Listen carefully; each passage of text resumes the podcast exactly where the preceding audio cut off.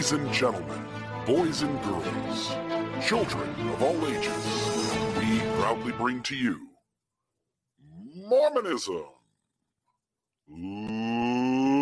Live. Shut up and sit down.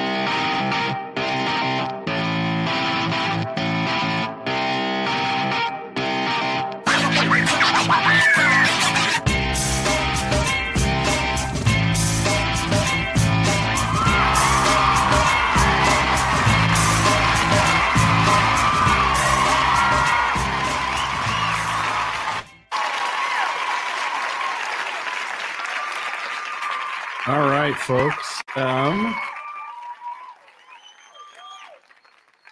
hopefully, RFM will be here in a moment. He was just having some technical issues, and uh, we could hear him, but he couldn't hear us, and so he was just going to restart his computer. Um, we will get to the end of the show. We'll announce the uh, winning T-shirt design. Um, also, uh, just an FYI. Uh, that thing you see down in the bottom right hand corner of the YouTube video, www.exmoshirts.com backslash collections backslash Mormon discussions. Uh, all of the uh, umbrellas merchandise is available at that site. You're welcome to purchase things. The winner, um, the winning t shirt, uh, which we'll announce at the end of the show, it will not be in the store until after uh, the uh, either the episode is over or at least before the start of next week's episode. So if you're looking to purchase that, we'll mention it again next week for the 100th episode. And uh, maybe just, uh, I was going to talk to RFM uh, if he was in here. We're going to talk to him about uh, that. My wife and I got some new bowling balls, and uh, we've we've loved bowling for years, but we just recently bought our own bowling balls to use. In the last couple of days, we've gone out a few times and played, and we're just having a ton of fun. I was going to see if he had any stories to tell about bowling, but without that, we should probably jump right into the show. And so if he jumps on here later, we'll we'll maybe stop somewhere in the show and, and talk about that for a moment. But um, let me get this off the screen. What you're seeing on the screen is a trial depicted by the LDS Church. Joseph Smith on the right. I don't know which one of the trials this is, but tonight we were going to talk about the 1826 uh, glass looking uh, glass looker trial. And uh, I wanted to start off kind of setting the stage for this conversation. And uh, what we end up with here in, the spring of 1825, uh, Joseph Smith is uh, at a Simpson Stoll's house uh, in Palmyra, New York, when Simpson's father, Josiah Stoll, visits him, and Joseph Smith uses his seer ability, presumably the stone in the hat, and proceeds to amaze those in attendance with a couple of what I'll call remote viewing performances. And if folks, if you look up what remote viewing is, you can go to Wikipedia. In the outline that we will stick in the show notes, um, we'll end up. RFM, how are you? Hello. Am I okay? Yes. Can you hear me? Yes, you sound very soft and gentle. Well, let me uh, let me turn it up just a touch. How's that? Oh, that's so wonderful. Thank you so Good. much. How do I sound? Good. Good. Excellent. You sound Strange crystal things have clear. been happening here in the underground bunker. But uh, Yeah. there may be a gremlin somewhere in the works. But I won't We bother should work- with those details right now. I'm just glad as heck to finally made it. Yeah, we should work it out. If you need to, you could do something like I don't know, testing one, two, three, testing one, two, three. But yeah, it I is sound, do it does that, sound great. That would be like off-brand. All right, so uh, we had gotten started here, but we were right at the very beginning. I had just mentioned that uh, Joseph Smith is hanging out at a Simpson Smith in Palmyra, New York, and that Simpson's father, Josiah Stoll, uh, visits his son, and Joseph Smith is there, and he uses his seer ability, presumably the stone in the hat, and proceeds to amaze those in attendance with a couple of what I called remote viewing performances. And I was just Mm, asking mhm. the audience if they knew what remote viewing was, that they could go check it out on Wikipedia. But there was a time, at least in the past, and maybe even present, where even the US government was testing out the psychic ability of individuals. And one of those tests was a thing called remote viewing, where a person would concentrate super hard and would be able to see reality, but but reality that is not within their vision. So across the country, for instance, looking at a weapons depot for another country's military, um, and they actually tested this, and the data seems to indicate that it's not real. But then I also know there are pieces of data and research that indicates that there might be the tiniest bit of improvement, right? Like within the statistical region of error, but still on the positive success side more than what would be random. If that yeah, right. Sense. I'd be really interested in reviewing that data. Yeah, I don't know how much of it's peer reviewed, but I just want to note it, and uh, and we'll go from there. So, as a longtime um, listener to Art Bell, I do know what remote viewing is, and it's not yeah. exclusively reserved to this planet among its most ardent proponents. Mm. Yeah. By the way, I know you're in the middle right? of this. Everybody wants to know about the shirt. I tried to wear a special shirt. I've got a jacket on because it's freezing in here. But uh, I tried to wear a shirt today that anybody who guessed before the show started as to what I would be wearing and what character I'd have on, that everybody could be correct. So basically, what I've got is everybody in the Marvel universe on this shirt. And yes, I am wearing pants. Thank you, Moksha. I remember the one time I had a dress shirt on and stood up and I had my shorts or whatever, but we made a joke, I think, the next week, or at least you did. yeah. All right. So uh, shortly thereafter. These remote viewing performances included at least one instance of Joseph Smith describing Josiah Stoll's house, and we'll we'll get to that in this trial. Uh, and his outhouses correctly, while all of them are at Palmyra and Stoll's pro- uh, property. Did he say the outhouse had a little moon carved into the door? Oh yeah, don't they that's all? A tough one. and uh, Stoll's property is actually in Bainbridge, New York, significantly far away from Palmyra. Here you see the map on the screen. I wanted folks to kind of get a sense of just how far away it is. It's a two hour and 30 minute drive, although got a little bit of a bend there in the in the route. Look at but all this that. Wouldn't That's have so been interesting with all the blue. It looks like a land of many waters. It it very much is those Finger Lakes, huh? Yeah. and uh, you know, one of the things I was thinking in my head as I was preparing this uh, conversation was the idea that maybe Joseph Smith would have had access to Josiah's house. It wouldn't have been too far away. And maybe we could make the argument that he walked there and kind of saw it so that he could tell uh, Simpson and Josiah what the property looked like.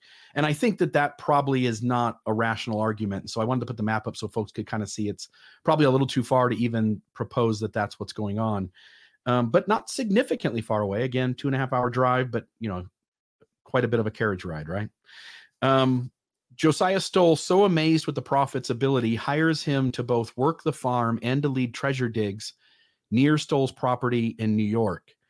Uh, several members of Stoll's family, Joseph Smith Jr., for instance, Joseph Smith Sr., Isaac Hale, Emma Hale Smith's father, and other members of the Hale family uh, as well as I think I said the Stolls and a few others, they make a mining agreement. So I actually found this. Thank goodness for the Joseph Smith papers. They are fantastic. This is a newspaper article. I, I was going to look up where what, what year this was, but this is significantly after the mining agreement's actually made. Some person was able to find it, and um, they ended up printing it in a newspaper years later. And this is the article on uh, from the Joseph Smith Papers Project so that folks could see the, the mining agreement. And I'm not going to go through it. We're not going to read it, but folks are welcome to to do that afterward. You can pause it on that section, read the thing. But notice the names at the end: Isaac Hale, David Hale, P. Newton, and then you've got a Chas Newton, Joseph Smith Sr., Isaiah Stoll, Calvin Stoll, Joseph Smith Jr., and a William Willie. And uh, those are the names that sign off on this mining agreement. Folks may want to argue that, hey, maybe this isn't legitimate. Well, the Joseph Smith Papers Project also shares their two cents on the provenance. They said while the document has poor provenance, the text appears to be authentic. The agreement is generally consistent with Joseph Smith's personal history and with several other contemporaneous sources. And you and I were talking earlier today. There's a there's a section in here. I don't know if I'll be able to find it quickly, but there's a section here where it talks about how Joseph Smith had already been uh, working on these treasure digs at the Stoles property for months now. Uh, it appears to be probably sometime in the early part of 1825. And then this mining agreement ends up happening. I think the date on it is November 1st, 1825. And, uh, you know, we had got this statement in, in the church, RFM. You and I probably remember this really well, but numerous times I remember hearing the quote that Joseph Smith wasn't really into treasure digging the stoles Josiah Stoll was the one who pressured him. He goes and does it, and it's not very profitable. I think he says he makes 17 bucks a month. and quickly tells Stoll that it's not working out and convinces him to quit. Is that the story you remember from church history? Well, yeah, they didn't really talk about it in, well, at least in church, in my church meetings. But um, I did notice a couple things. First off, this was uh, signed and ascribed to in, it looks like Yellowstone Valley at the top of the article on April 12th, 1880. Is that 1880 that I'm seeing there? It looks like a clear April 12th, 1880. Yes. Okay, so that's the Providence and B Wade. They talk a little bit about it. But like um, the Joseph Smith Papers Project says, it looks like it's probably legit. One of the things I find interesting about that is that Isaac Hale is a signatory to this because Yeah. I'd always had the impression that he was kind of aloof and apart from this. He was very, very uh, pragmatic, Yeah. and perhaps he was in other areas of his life, but he signed on to this, which a lot of people did at the time. They didn't see that as a conflict. Yeah, and and him and uh the Stoles, and then the third party, which again I don't have it in front of me, but the not the Smiths, they decide they're going to divide this up into thirds, and then Joseph Smith Jr. and Joseph Smith Jr. uh, Sr. get two elevenths of everybody's third share, so they'll walk away with two elevenths if they find the treasure, and it's gold ingots and silver bars and gold coins. All of that's mentioned in this document and it already points to the fact that Joseph Smith seems to know where these things are, and so this is the agreement so that when they find stuff, they will have a legal document to say how they're going to split it up, so nobody can cheat the system. But it is interesting that the Smiths only want two elevenths, while uh, the rest of the parties who don't have the actual magic ability to locate the treasure, you'd think that's the most important part of the formula, and um, they're getting a larger portion. And I was talking to you off, you know, off the show that it kind of makes me wonder if you know Joseph's playing this smart on the front end. Like he has to show some interest in the winnings so that they believe he th- he believes it, but he really bases his money off the actual labor, uh, getting paid to actually you know locate the treasure, the time spent doing that, the time while he's out there while other people are digging, and that seems like a really smart way to do it if you're not really expecting to find a treasure. Yes, and I always want to throw it in there because it's also possible Joseph Smith believed he did have this power. Mm-hmm. I think the president of the church believes that he has powers that he doesn't possess, just as an example. Yeah. So if Joseph Smith is doing that, yeah, and it also may the, the greater portions may involve who has ownership to the property upon which this is expected to be found. I'm not sure, but I think you've got the details of it down right. By the way, I did want to mention when you meant when you said about what church history says about it. yeah. In the correlated sense, the only thing that I can find in church history about it from the church website, by the way, this is from the Gospel Topics essay about Joseph Smith translation, which finally mentions the seer stone. This is all we get about the treasure digging. I have it in front of me right now. Okay. As a young man during the 1820s, Joseph Smith, like others in his day, we have to normalize it, like others in his day, used the seer stone to look for lost objects and buried treasure. As Joseph grew to understand his prophetic calling, he learned that he could use this stone for the higher purpose of translating scripture. Period. Mm. That's all it gets in this essay. Mm, not much there. I know there is a, an Ensign article. Let me see if I can throw it up. Um, we don't need to spend a lot of time on this, but just to share where we got here we are. So 18 Joseph Smith's 1826 trial, and this looks like it is. Oh, is that the same one you were reading from? No, I was, was reading thinking from the Gospel Topics essay about the translation of the Book of Mormon, where they finally copped to the Oh, use of the gotcha. seer stone. Gotcha, gotcha. And so this one gives a little bit of information too, but it's really interesting. And, and I'm, we won't spend a lot of time on this either. But if folks want to go back and read this article after the show, I want you just to notice what parts of the trial they include and and seem to be wanting to be forthright about. And then you'll notice other parts of this trial that they clearly leave out of the record. And I think for the reasons, you know, for their good reasons for why they do it, to kind of not have people have their faith challenged in any way. And so I thought that was interesting as well. Um, all right, next, let's put this back up.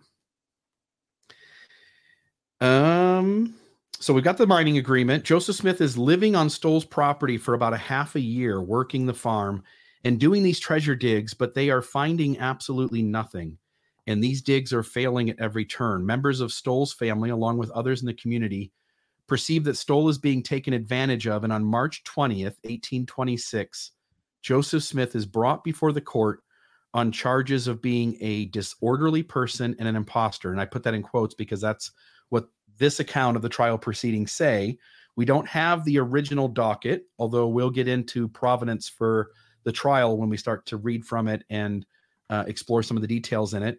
Um, and we've got certainly what happened within church history to kind of show that to to either be true or not true, and we'll talk about all of that.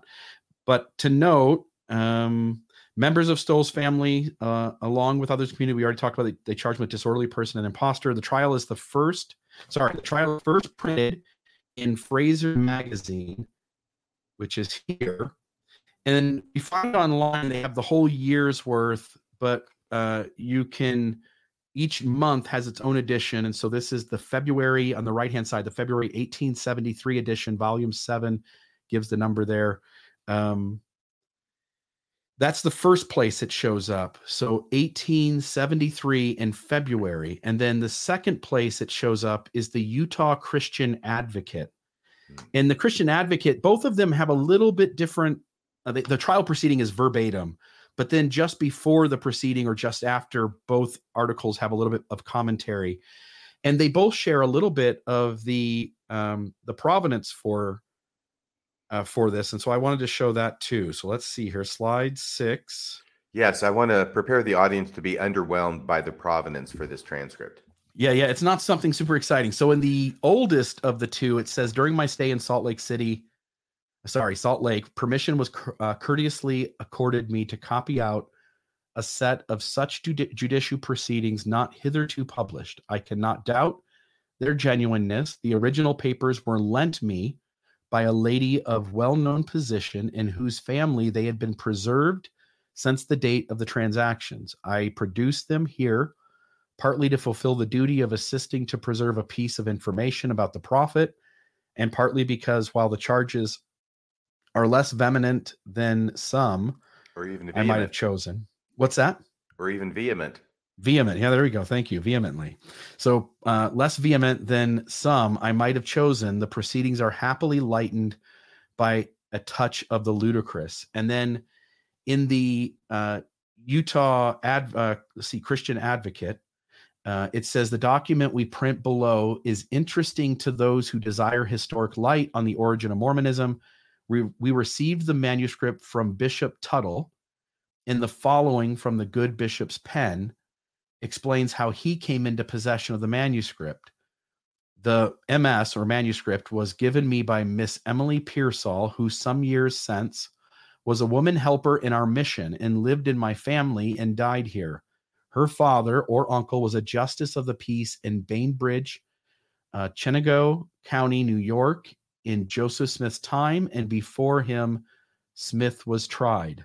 Miss Pearsall tore the leaves out of the record and found tore the leaves out of the record found in her father's house and brought them to me uh, exact copy trial and conviction of joseph smith author of the book of mormon march 20th 1826 bainbridge new york. What do you make of these two statements? Anything uh, anything stick out to you there?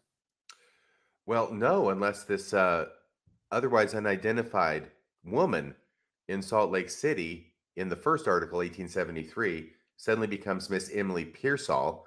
It could be, but it sounds mm. like the second publication of it is basing it upon a different provenance than simply republishing what was in the 1873 article. Yeah, the Frasers look like it might be this uh, Bishop Tuttle, and then the one on the right is a now an, is now another source who says they got it from Bishop Tuttle, who got it from Miss Emily Pearsall.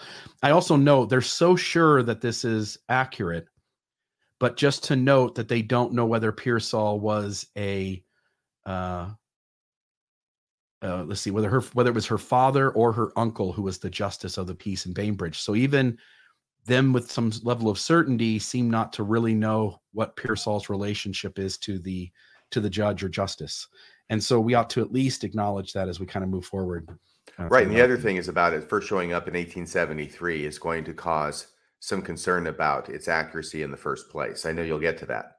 Yeah, totally. By the All way, right. Bill, I apologize. Yes. I'm going to be going in and out of the screen as far as my face goes. I'm a bit under the weather. And yeah. if you knew what I was doing when I'm not on the screen, you would appreciate it. That's all I'm saying. Okay. No, no sweat. Okay. You feel free to turn whatever off when you need to. Thank you. Yep. All right. So we talked about the provenance of the trial proceedings Um, I also want to share something else. There's a WD Purple who makes this connection that he's insinuating, and this is a little late as well. This is, you know, several years. I think it's maybe 1838 or something that this gentleman's writing this down. But he relates that uh, Josiah Stowell, um, he's suggesting that Josiah Stowell is looking for uh, uh, Captain Kidd's um, treasures. And we always have this running story in Mormonism that Joseph Smith would have been deeply aware of Captain Kidd. And then the church, through its apologists, tend to take a different stance, which is generally that we don't know that. We don't really have any proven connection. Um, we, we can't really draw the conclusion that Joseph Smith would have been familiar with the Comoros Islands and with, uh, with Moroni and all that comes with the Captain Kidd story. But before we get into the actual trial, I thought I would note that there are actually at least four sources that point to a connection between Joseph Smith and Captain Kidd. And if in fact Josiah Stoll was very well of this, uh, well aware of the story, certainly the conversation would have centered around how those treasures got buried in the in the first place as well. Correct. Okay, so here's the four sources. According to J. H. Kennedy, Joseph quote made confession unquote that the autobiography of Captain Kidd quote, made a deep impression upon him, unquote. Kennedy does, does not say in what context Smith made this confession. Palmyra native Philetus B. Spear recalled in an 1873 uh, interview that a that as a boy Joseph quote had for a library copy of the Arabian Nights, stories of Captain Kidd, and a few novels unquote. Pomeroy Tucker also mentions Joseph's youthful fascination with Captain Kidd, Stephen Burroughs, the counterfeiter, and others, noting that such stories presented the highest charms for his expanding mental perceptions. And uh, Emily Dickinson, uh, sorry, not Emily Dickinson, the author, Ellen E. Dickinson, uh, similarly wrote, uh, It is said that Joseph at an early age, and again, RFM, you pointed this out before, it is said so it just suggests that it's a second hand. She's not really a first hand witness to Joseph saying that. It is said that Joseph at an early age could read but not write, uh, which would be very convenient for uh, a dictator, wouldn't it? Uh, what do you? Oh, I'm sorry. For if, one who dictates manuscripts out of a hat. If if one is good at reading but not writing, dictate them dictating and someone else being the scribe is really convenient. Yes, for a second there, I thought we were going down the road of Pol Pot or Mussolini. No, okay. So it is said that Joseph at an early age could read but not write, and when quite young, committed these lines to memory from the story of Captain Kidd, the notorious pirate, which seemed to give him great pleasure. My name was Robert Kidd, as I sailed, as I sailed, and most wickedly I did, as I sailed, as I sailed. Uh, what do you make of what do you make of this connection between Josiah Stoll and Captain Kidd, and then these four sources? As a as a trial attorney, if four witnesses got up and said three of them firsthand and one secondhand that they had heard Joseph Smith had a connection to knowing the the Captain Kidd stories, and his close associate seems to have some ambiguity about knowing the story of Captain Kidd. What would you think? A, would what would a courtroom kind of think about this, or would you feel this is pretty strong as a trial attorney that there is that that is fair to say that Joseph Smith would have been familiar with the Captain Kidd narrative? I think it seems likely. Once again, of course, Ellen is talking about it is said that, where she's signaling that she's repeating something that someone has told her. We have yeah. no idea how many links there might be to what she's saying, but it's corroborated by these other three. Now, mm. they are late. And so there's always the issue of whether they are repeating what they actually know personally or whether they are deriving their information from something that somebody else had said before them Right. That's the way that one witness can become four, depending upon the provenance. But yeah, it seems like uh, Joseph Smith probably knew something about Captain Kidd. He's a romantic figure, certainly involved in the mythology and the lore of treasure diggers. It makes absolute sense that he would be. Awesome. Yeah. And so with that, we'll start to kind of move into the trial itself. Um, this is going to be a little small for folks. And um, Maven, if you'll just notice when, when I get towards the bottom of RFM, if you don't mind reading a little bit, maybe you don't want to because you don't feel as good. Oh, I'm always um, up for reading, baby. Well, I want to make sure. So if you're not, just say so and I'll take over or whatever. But wherever there's um, cops beating up a guy, I'll be there. what a good lawyer you are. um, that doesn't hardly happen though, right? Cops beating up people. Well, it's actually from Grapes of Wrath, but Tom Joad. okay. All right. So there are uh, four columns here. Maven, if you notice when we get to the bottom, just kind of if, if the comments will stay off, because I think it'll be hard for me to pick that up. But um, do you want to start RFM?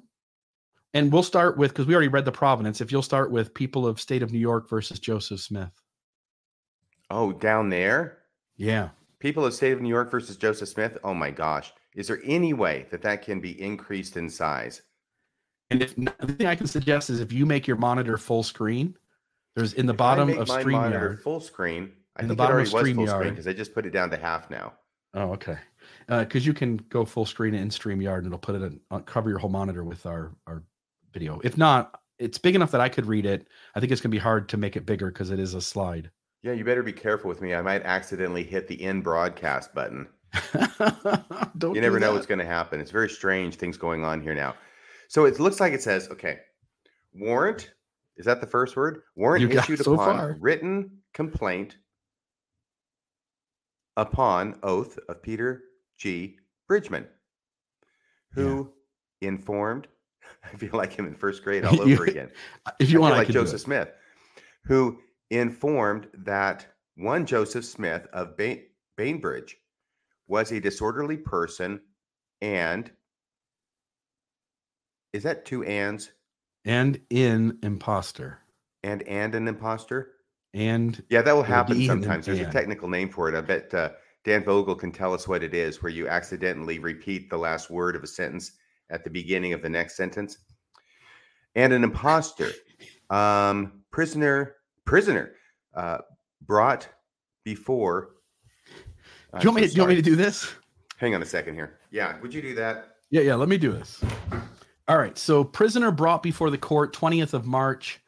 Prisoner examined, uh, and I think maybe that says sirs that he came from town of Palmyra and that he had been at the house of Josiah Stoles in Bainbridge most of the time since had small part of time been employed looking for mines, but the major part had been employed by said Stoll on his farm and going to school. I want to I want to stop there for just uh just a moment. Um, let me whoop, let me push that. Yeah. I just found the enlarge button. It's a button I've been looking for my whole life. Let's see here. Yeah, yeah. So you you did that. Perfect. Um, there's this idea that Joseph Smith is not only looking for mines, but most of the time, at least part time, working on the farm. And then lastly, it says going to school. And I'm just curious, RFM, um, what's this idea of a 20, 21 year old going to school? Do you think he's going to university? Do we have any record of him going to a trade school in Bainbridge? But he seems to indicate that he's spending a significant amount of time going to school. Yeah, I don't know. Um, I'm not aware of it. I bet Dan Vogel is. I know Hyrum went to uh, a school in Dartmouth, but I don't know about Joseph. Yeah. Uh, he was mentioning volume four of the early Mormon documents. I, I read a several pieces of that in, in preparation for tonight. But yeah, Vogel, Dan, if you're out there, and I think I did see you comment, if um if you'll just yeah, if you'll note, he said he went to school with Stoll's son. I don't know if this would have been like uh, some form of high school or would this have been college?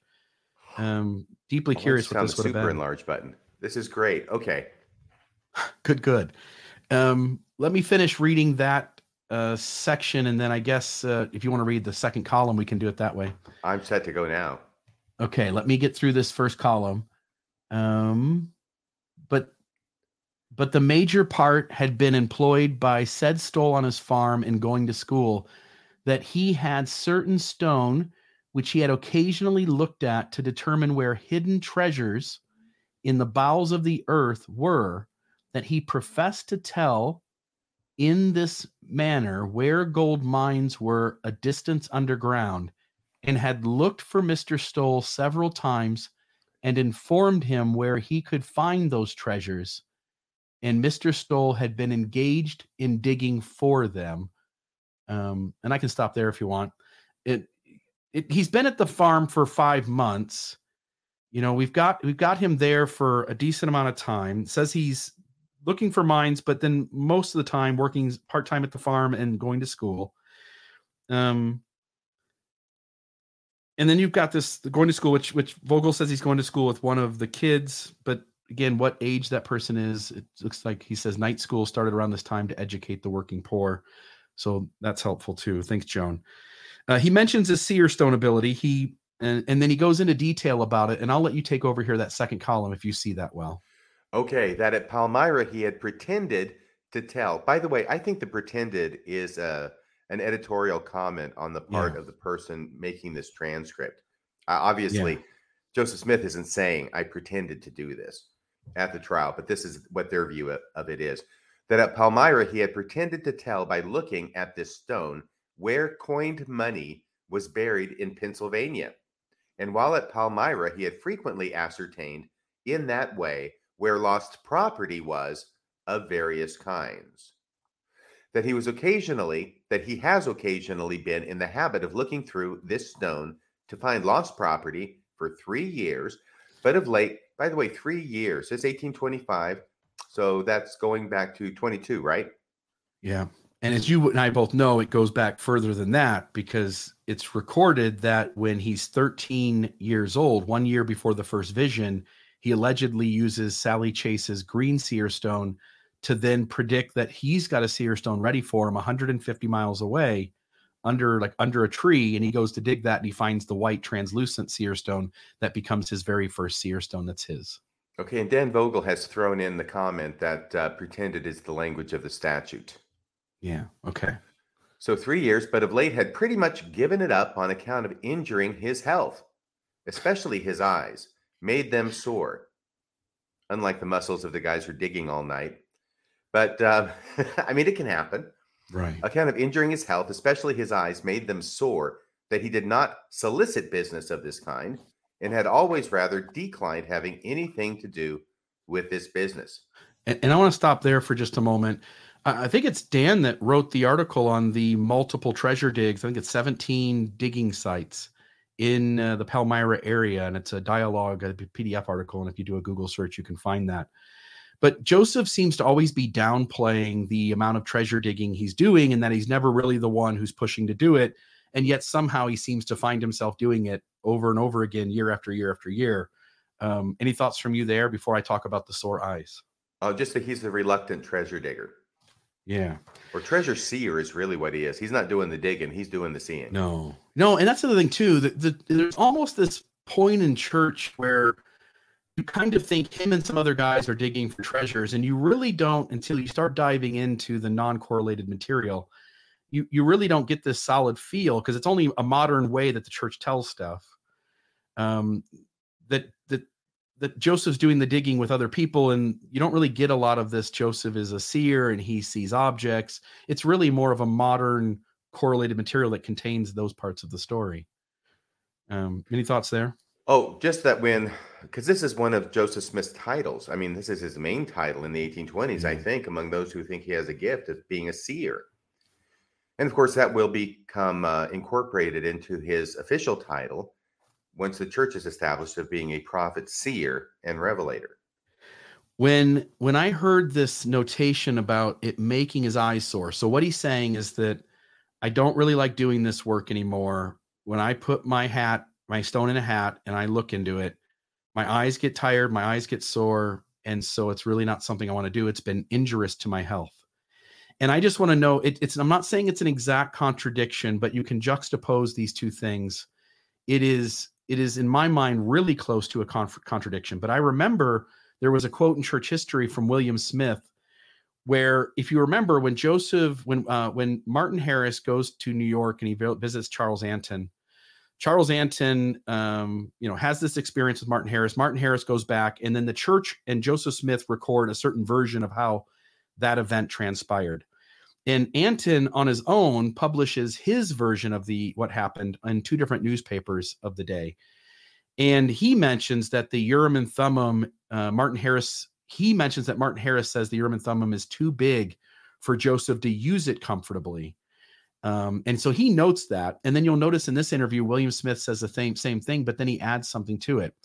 So he says in an 18, uh, 1891 interview with the prophet's brother, William Smith, provides a description of the Urim and Thummim and its relationship to the breastplate. At the time that William gave his description, the term Urim and Thummim had been used for many years to describe the Nephite interpreters.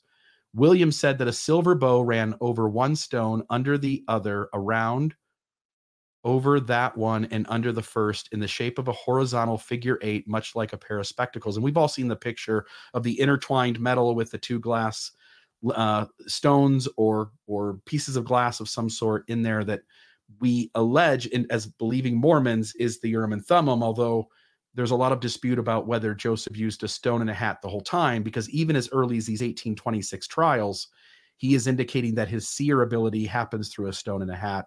And while the Urim and Thummim seems to get a mention, it's not really talked about in the literal reality sense of being used in real time.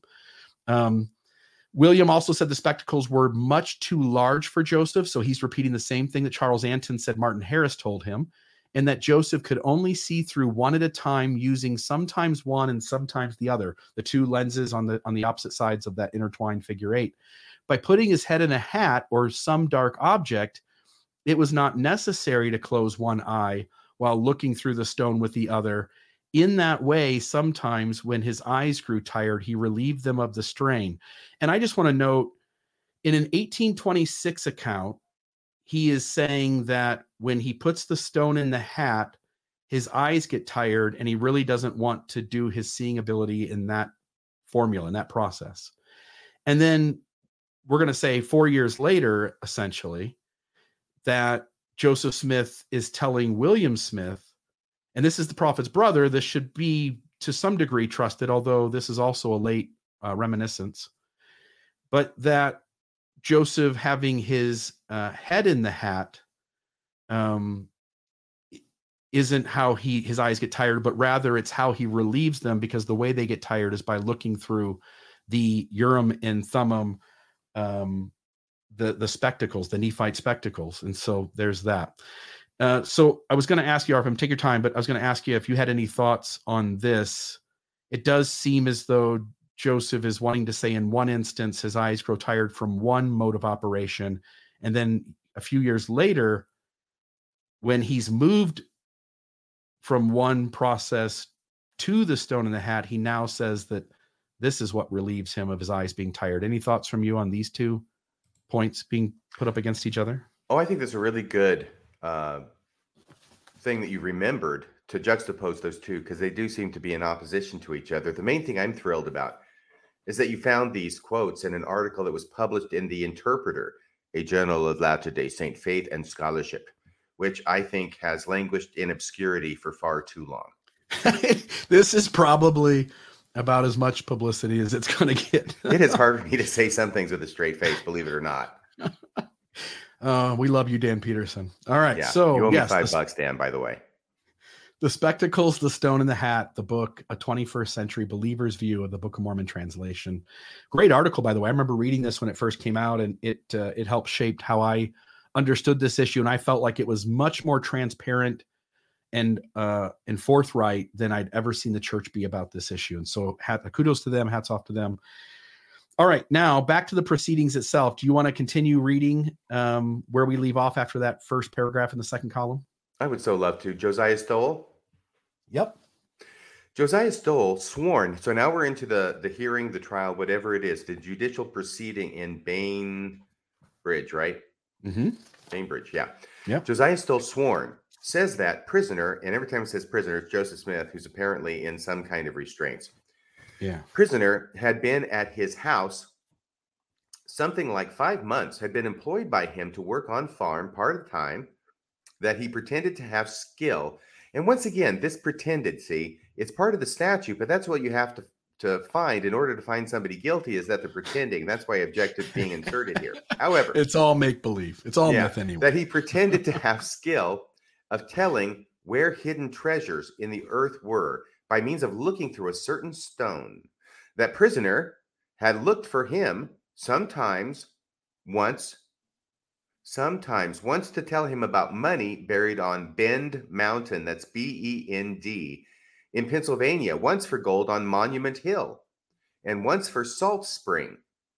And that he positively knew that the prisoner could tell and possess the art of seeing those valuable treasures through the medium of said stone, that he found the digging part at Bend and Monument Hill as prisoner represented it, that prisoner had looked through said stone for Deacon. Little help here? Uh, I'm going to go Addleton. Yeah. It looks like A T T L T O N as it's published here. I'm guessing Mhm. maybe at least one letter's missing. For a mine. So he he looked through said stone for a guy named Deacon Addleton for a mine, did not exactly find it, but got a piece of ore which resembled gold. I just want to ask you, you if you found a rock that looked like gold but wasn't, how promising is that for actually finding gold? How much is that an indicator that you should probably keep digging in the same spot? Well, I don't know because he's looking through the stone in the hat. He says he's finding gold. Apparently, there's some kind of fool's gold or something that looks like gold, but it isn't. So, I mean, he's got to be seeing something, right? Now we just got to hone in a little we are bit. so close. We've almost got it here. We have almost got it. So, uh, through the medium of said stone, that he found the digging part, Ben uh, had looked through, okay, Deacon Addleton for a mine, did not exactly find it. So, he's looking for a whole mine of gold. Which did not exactly find it, but got a piece of ore, which is spelled O A R in this article, which resembled gold. It looked like it. It was close. Yes. that prisoner had told by means of this stone where a Mr. Bacon had buried money. That he by the way, this is this is Josiah Stowell giving all the reasons to this court of why it is that Joseph Smith is actually a true seer and do, and does have this gift. These are his reasons for believing this. Because the crazy thing is, I think it's the the nephew or some other relative of Josiah Stowell who brings this Yeah. action on his behalf, saying, "My my uncle or whoever, Josiah Stowell is getting swindled out of money by Joseph Smith and his pretended abilities to see through the stone." Brings him to court. Josiah Stowell is the first witness, saying, "What are you talking about? This guy can do it. He's not swindling me, and here's how I know he can do it." And here's my testimony. And that's what we're reading right now in somewhat Right. of an abbreviated format. So, prisoner had been in search of it. Um, Mr. Bacon had buried money that he and the prisoner, that's Joseph Smith, every time we read prisoner, that he and Joseph Smith had been in search of it, that Joseph Smith, the prisoner, said that it was on a certain root of a stump. That's R O O T, root of a stump, five feet from the surface of the earth, and with it would be found a tail feather. Because, of course, whenever you're digging and burying gold in the first instance, you always want to throw in a tail feather just for good measure. So he finds a tail feather. Maybe Dan Vogel will have a salient comment to make about that. But by the Tail way, they're looking for buried money and a tail feather. And they Right. find the tail feather. And it reminds found the me money. of a joke. It reminds me of a joke. I, I I once asked people, I said, Hey, did anybody lose 500 bucks wrapped up of a rubber band? And people go, Oh, yeah, yeah, yeah, that's mine. And I go, Great, I just found the rubber band, right? Here's the rubber It's band. the, it's the useless thing among the objects. And so Yes. there's buried money with a buried feather, but we know Joseph Smith's a prophet, not because we found the money, we didn't, but because we found the feather. I know. And those feathers are very hard to plant. I want you to know that as a magician. Very difficult in the middle of the night when you're out there digging for treasure in the dark to be digging a hole and to let drop a feather, which you've had in your pocket the whole time, and say, Hey, look what I found. Or better yet, say, Hey, look what you found.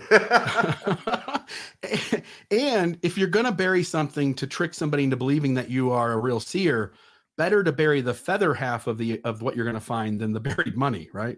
Well, absolutely, because you got to get the money there somehow. It's in your possession, and once you find the money, then you're going to have to be divvying it up with all these other people. So um, we got the stump, we've got the feather. It would be found with it would be found a tail feather that said Stowell and prisoner thereupon commenced digging. Found, drumroll please, huh. a tail feather. So Joseph was digging at the time the feather was found that he predicted would be in the hole with buried money. It was there, but the money wasn't. Yes, and the last part of that was, but the money was gone. And Doug Vincent's comment is eradicating my ability to read the bottom portion of this document. Curse you, Doug. So, uh, yeah, absolutely. So apparently, feathers do not have the ability to move through the earth as effectively as the buried treasure does. Tail feathers there, money gone. Said The- so said far- prisoner thereupon commenced digging, found a tail feather, but money was gone. That he stopped. No, that he supposed that the money moved down leaving the poor feather behind. The cheese stands Isn't alone. that convenient? Isn't that convenient? yes. Well, it's, it's pretty frustrating, I would think. if I were Josiah Stowell. Dang it, I almost had it.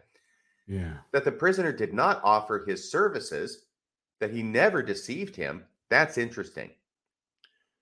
So Joseph Smith, according to Josiah Stowell, never offered his services. Apparently, this is something that was asked for by Josiah Stowell and company. That the prisoner did not offer his services, that he never deceived him. So, in none of this that's been recounted in this lengthy paragraph, does Josiah Stowell feel that Joseph Smith has deceived him in any way? That the How, how convincing? How convincing do you think this testimony would be to a jury? he found a feather. Damn it! Would you quit overlooking the obvious? It's like all you want to find is negative in this, Bill. You've lost the gift of the Holy Ghost, ah, obviously. Oh, yeah, that's it. That's the problem. You must have faith. God is a, a, a worker of miracles. He's a, a, a God of mystery. And if we just have faith, it'll all work out. You need to have faith like Josiah Stowell. which is pretty serious faith. He's been in over backward to give Brother Joseph a break, I'll tell you that. That the prisoner, Joseph Smith, the prisoner looked through stone and described Josiah Stowell's house and outhouses mm. while at Palmyra at Simpson Stowell's correctly. Okay. Now, hold on a minute. He's living with who? Well, let me see here. It says he was living uh, with Simpson Stowell. That last name sounds familiar. Yeah, it's Josiah's son. So, do you think there's any way in which, if Joseph is at Palmyra staying with Simpson Stowell when Josiah comes to visit, what are the chances that Joseph could get any information from Simpson Stowell that might give him something to go on to then uh, make an educated guess at what Josiah's property looks like in Bainbridge? I would say it's a good lead that should probably be followed up. Yeah, too many years have passed. We won't be able to find the witnesses. So while at Palmyra at Simpson Stowell's, correctly, he describes it, and, and Dan Vogel had said that he described the tree as being painted with a, a hand painted on it. Yeah. It might have Yeah. been, I don't know, Saruman, the white, Did Simpson know that the tree was painted with a hand on it? Probably. right? fighting Uruk-hai. I suppose so. And all I have to do is talk to somebody. You don't even have to ask for this stuff. Do you know how Yeah. often, if you give the cards to somebody else to shuffle, they will flash to you the bottom card, thus making possible a host of miracles without you even having to touch it? It's just amazing. Um, Ugh. so, but uh, with oh, it does say it right here. Okay, as Simpson Stowell's correctly that he had told about a painted tree with a man's hand painted upon it by means of said stone. So that's a pretty uh, significant detail. You don't find painted trees with a man's hand painted on it everywhere, do you, Bill? No, you don't. That's a unique thing. So yeah, if you locate a painted hand on a tree that someone 200 miles away said was there, then you might be onto something. Absolutely. So Joseph Smith is very good at finding, I don't know, painted hands and feathers, but when it comes to money and gold, not so much. So he'd been in company with the prisoner digging for gold and had the most implicit faith in the prisoner's skill. Yeah, Yeah, because absolutely. we I found some things. If If you only find that, I would believe Joseph Smith could find gold too. um, it does seem strange that what's always located is the mundane, uh, valueless thing, and what's all what's never uh, procured is the priceless uh, things that are actually worth something significant. Yeah, some might think that was suggestive. Hmm. It says here Horace Stowell sworn. Uh, Yeah, who's says- Horace? So this is, I believe, one of Josiah's sons. I don't want to swear by that, but I'm sure Vogel will, Dan will chime in and let us know that, what the relationship there is, and we very much appreciate that. Horace Stowell, sworn, says he sees prisoner look into that strange stone, pretending to tell where a chest of dollars were, buried in the Windsor, a number of miles distant, marked out size of chest in the leaves on the ground. So so maybe Joseph is kind of drawing kind of uh, the shape of the chest that's going to be located in that spot if they just dig right there. Uh, Arad Stowell, which I believe is another one of the kids, Arad Stowell sworn, says that he went to see whether the prisoner could convince him that he possessed the skill that he's professed to have, upon which prisoner, aka Joseph Smith, laid a book open upon a white cloth and proposed looking through another stone, which was white and transparent. So he must have both of his seer stones with him.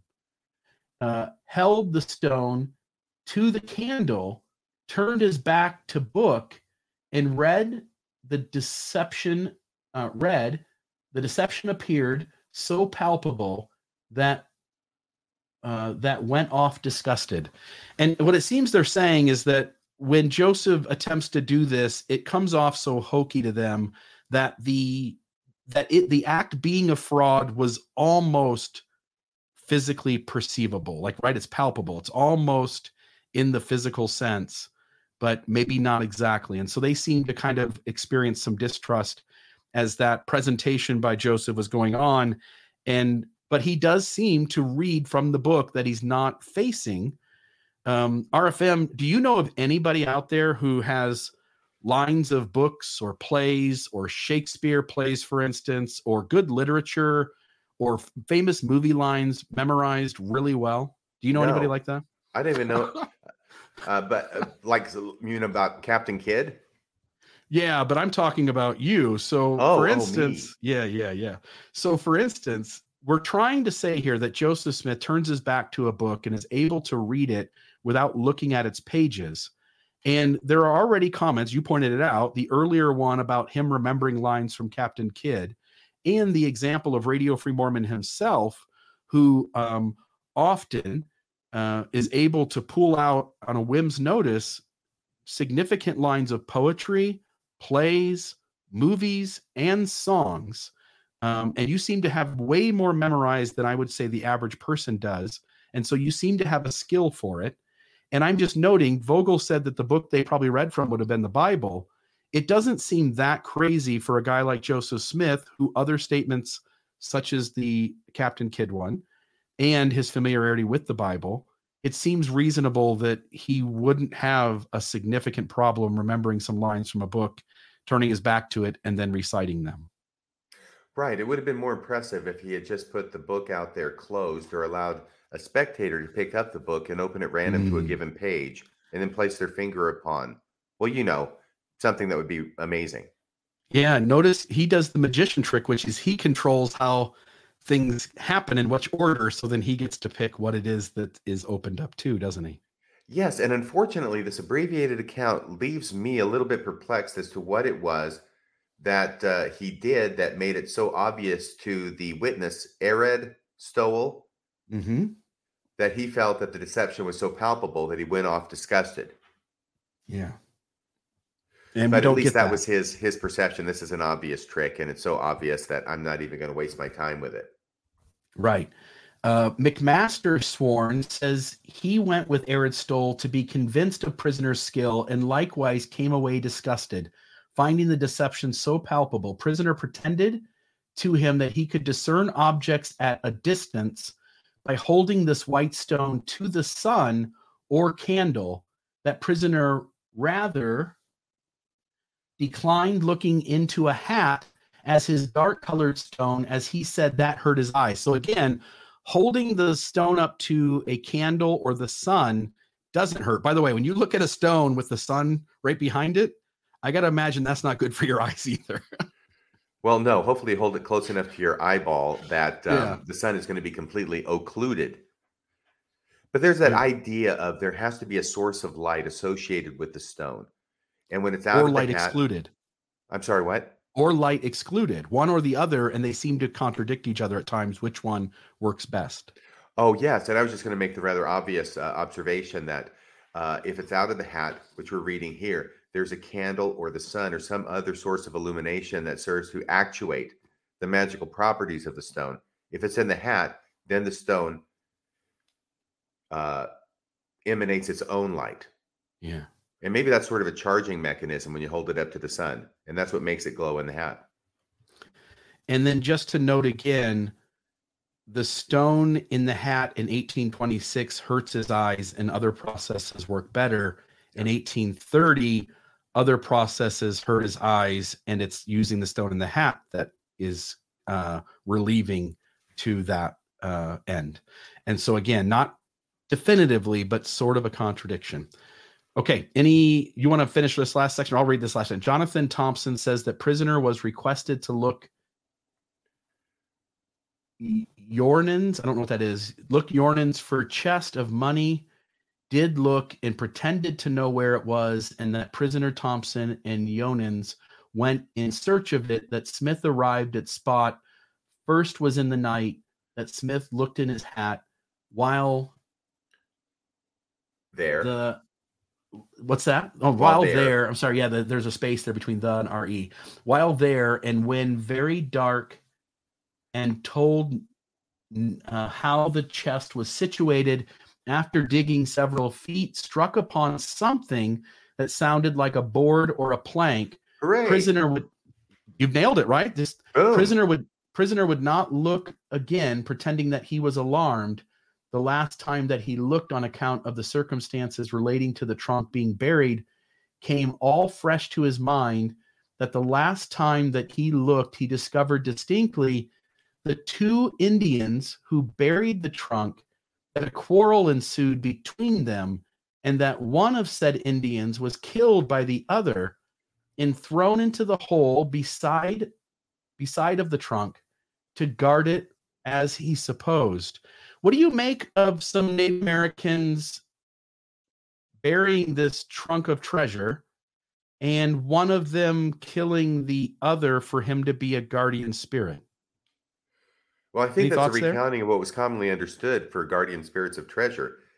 That dead men tell no tales, and apparently dead Native Americans, it applies to them as well. That you have uh, a group, in this case, maybe two, burying the treasure, and two go into the forest to bury the treasure, and one comes out because the other guy, the unlucky guy, gets a short end of the stick, gets killed so that they can then become the guardian of the treasure to keep people like Joseph Smith from finding it and therefore requiring all of this magical um what do you say procedures Rituals, yeah. and rituals Yeah. i'm trying to use um uh just language that isn't uh, biased one way or the other Mhm. that they need all these types of rituals in order to get it in spite of the best attempts of the guardian spirit to for them to not get it what i'm struck by is that joseph smith is spending all this time trying to find buried treasure and he's not finding it and he's not finding it and he's not finding it and here they're digging at a place where he says there's a buried treasure they hit a board or a plank and he's so shocked that they actually hit something that he refuses to look any further Yeah, yeah, totally. And the story about there being two Native Americans and one killing the other to be a guardian spirit of the treasure got me finding another story in Mormon history that has a correlation. And this was about 1830. Fayette Lapham visited the Smith family with a friend, Jacob Ramsdell, and talked with Joseph Smith Sr. about finding the buried record. Lapham's narrative, which was published in 1870, is very similar to the versions related by Chase and Knight, including the details about bringing Alvin and then Emma to the hill in order to placate the guardian spirit. So this is Joseph Smith Sr. relating uh, his uh, narrative about uh, the Book of Mormon's guardian spirit Moroni. And uh, Lapham is hearing this account and then writing it down essentially. So he says he, Joseph then told his father, so he, Joseph Smith Jr., then told his father that in his dream, a very large and tall man appeared to him, dressed in an ancient suit of clothes, and the clothes were bloody. And the man said to him that there was a valuable wait it was treasure buried- laban did he have a head yeah, it could have been Nephi, right? Like there is this one instance in early church history where Nephi's name is in place of Moroni's name is who Joseph Smith visits. yeah Nephi with bloody clothes would make sense, but this story will start to come together here. But i mean no, there's no- so many interesting elements that we see later on yeah. And the man said to him that there was a valuable treasure buried many years since and not far from that place. And then he goes on to tell how the, the guardian spirit then informs Joseph how he is to come and get custody of the treasure, being the Book of Mormon on gold plates. It's he's, he then said to him that he would have to get a certain cover lid, which he described in an old fashioned suit of clothes. So Joseph Smith has to come in an old fashioned outfit in order to fool the guardian spirit, who's who himself uh, is dressed in a suit of ancient clothes, right? i'm one of you guys yeah. of the same color and a napkin to put the treasure in. Then he goes on to tell him more instructions about how he can obtain it. Then it says Smith was struck down and fell on his back. The personage then told him. So this is like that first visit to the hill. Uh, he he struck down because he probably doesn't follow the instructions perfectly, and um, because of that, the angel now is is informing him that he'll have to come back the next year, which comes at the end of this. But then he says this just before that. He says, um, "When this is what Moroni says, when the treasure was deposited there, he warned to take charge of and protect that property. Moroni was." until the time should arrive for it to be exhibited to the world of mankind. And in order to prevent his making of an improper disclosure, he was murdered or slain on the spot, and the treasure had been under his charge ever since.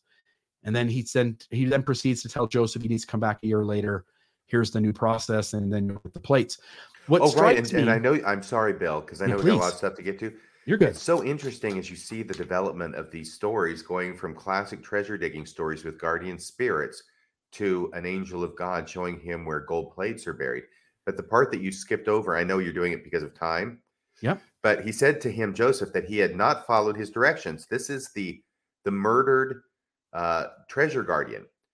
He had not followed his directions. Why? And in consequence of laying the article down before putting it in the napkin he could not have the article now. That is the Moroni story right there. The first time he goes to the hill, and he can't have the gold plates because he put them down and he looked away for a second and he was charged never to let them out of your sight. Which, of course, he does immediately after he comes back from the hill and sticks him in the chest or something. But, you know, why cavil at small details? Yeah. And this part about uh, Moroni acknowledging that he was murdered or slain on the spot and the treasure had been under his charge ever since. This strikes me. If you think this through logically, the story in Mormonism that we get is that Moroni is the last Nephite. All the late, there's only him and Lamanites, and the Lamanites are after him. And he, before he dies, he buries the plates and uh, and then he comes you know to visit joseph smith in, in the 1820s to tell him where they're at but he's the last Nephite. There aren't any more. He's on his own. He's trying to evade the Lamanites. When he buries the treasure, if it happens the way Joseph just said here, it's not logical or rational. The reason is is because it implies that there are two people. You can't be murdered unless there's a second person who murders you. The second person who murdered you must have known that you were bearing the plates at that moment and must have uh, either helped you bury the plates or had watched from a tree nearby or something. He comes out and slays you on the spot. That seems sort of contradictory to the way Mormonism frames the story happened, which is that Mor- Mor- Moroni is evading the Lamanites. He carries the plates with him. He buries them, and then it seems as though we're given kind of this impression that he dies of natural causes or goes off and something else happens. We never know. But for him to be murdered on the spot where the plates are buried implies that the murderer was there in his presence. And that seems to run sort of counter to the Mormon story about who Moroni is and what he was doing. Yeah. Do murder and calm go together? Calm and murder? Murder? Yeah. What's what movie is that from? I'm going to have to let the people listening guess on that one because okay, it's just they, too juicy. They can do that. So this story about the murder just seems to be kind of, and as Dan's noting, it could be a conflation of stories, but that's what we're always dealing with from the apologist angle is that no matter what is said, no matter how many people say it, no matter how many people point to the same idea, every time it's a late remembrance, and hence we we can easily just dismiss it. And I just want to note that maybe we can dismiss some of them, but what's the likelihood? Because you really need to dismiss all of these things. There's hundreds and hundreds of tangents in Mormonism where what somebody says about what happened has to be dismissed in order for Mormonism to hold up. And the apologists essentially want the benefit of the doubt every single time. Well, sure, wouldn't you? Of course. um, of course. All right, back to this. Will you read the very last page? I'm I think that's going to read this. I think that's I'm going we're. Enlarge it right now, and now we are where Thompson, are we? Where Thompson says that he believes. Thompson, boy, this I'm glad this is a, a short article where I can find this readily. Says that okay, was requested. Are we on the last paragraph yet? The very last page, about a third of the way down, Thompson says that he believes in the prisoner's professed skill. Oh, the two Indians, right? Uh, Thompson. Thompson says that he believes in the prisoner's professed skills. Okay. That the board he struck his spade upon was probably the chest. But on account of an enchantment, the trunk kept settling away from under them while digging. Sounds like something in the Book of Mormon. That notwithstanding, they continued constantly removing the dirt. They're digging their hearts out, those poor guys. Yet the trunk kept about the same distance from them. So they keep hitting it, but they can't ever get to it. I don't even think he's saying they keep hitting it. I think he's opposing all of this stuff and he's taking Joseph Smith's word for it. He's reporting that it's, you know, you're almost there. Oh, it keeps moving. Keep going, keep going. Oh, it's staying the same distance ahead of you. It's your fault. You guys aren't digging fast enough. Faster, faster, you fools, you fools. The trunk kept settling away from under them while digging. That notwithstanding, they continued constantly removing the dirt, yet the trunk kept about the same distance from them. Prisoner said that it appeared to him that salt might be found in Bainbridge, and that he is certain that prisoner can divine things by means of said stone and hat. That is evidence of the fact prisoner looked into his hat to tell him about some money the witness, that's Thompson, lost 16 years ago, and that he described the man that the witness supposed had taken it and the disposition of the money. So he doesn't find it, but he comes up with a story about who stole it and what he did with it. Joseph describes who the man believed had stole the money well enough that the man felt like Joseph had real magic ability. Right. And this is just the guy that Thompson suspected anyway. And hmm. therefore, and therefore the court find the defendant guilty. Cost warrant. Oh, this is where they give the costs at the end. And therefore, the court find the defendant. I think that's found or finds the defendant guilty. Cost of warrant 19 cents. Complaint upon oath 25.7. Witnesses 87 and a half. These are all cents. This is back when pennies used to mean something. Recognizance 25. Mittimus 19. Recognizance or witness 75. Subpoena 18 for a total of $268. Am I reading that correctly? 268 pennies. Oh, I'm sorry, 268 pennies. It does have a dollar sign at the beginning, but I think it is pennies. Yeah. 268 pennies. Um, so this thing turns up in 1873 and then it's repeated a few years later, 18, uh, what do you say, 80 or 86. And that how does the church respond to this thing? What what are the church and those inside the church? What are they saying about this?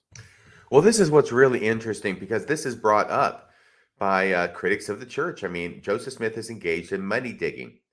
And I know that there are people out there in the audience who are not as ancient as I am at 62 years old, but I joined the church in 78. I lived through the 1980s as a member of the church, and I'm very aware of the fact that this was a hotly contested issue even then mm-hmm. and earlier, as it turns out. Because in the 1960s, 1961, I think Hugh Nibley in his book, The Myth Makers, talked about this uh, transcript in an effort to debunk it and talk about the really bad provenance of it. It's easy to discount, and indeed he did. But in the meantime, he, as well as Francis W. Kirkham, who wrote a two volume set called A New Witness for Christ in America, which I read back in the mid 1980s, by the way, both volumes. is very, very faith promoting as it was designed to be. But it's what these two gentlemen have to say about if it were true that concerns us here because they recognize how damning this evidence would be if it were true and why it was that they were so dead set on disputing it and disproving it. And what uh, Kirkham says New Witness for Christ in America, Volume 1, pages 385 to 387. A careful study of all facts regarding this alleged confession of Joseph Smith in a court of law that he had used the seer stone to find hidden treasure for purposes of fraud must come to the conclusion that no such record was ever made, and therefore is not in existence.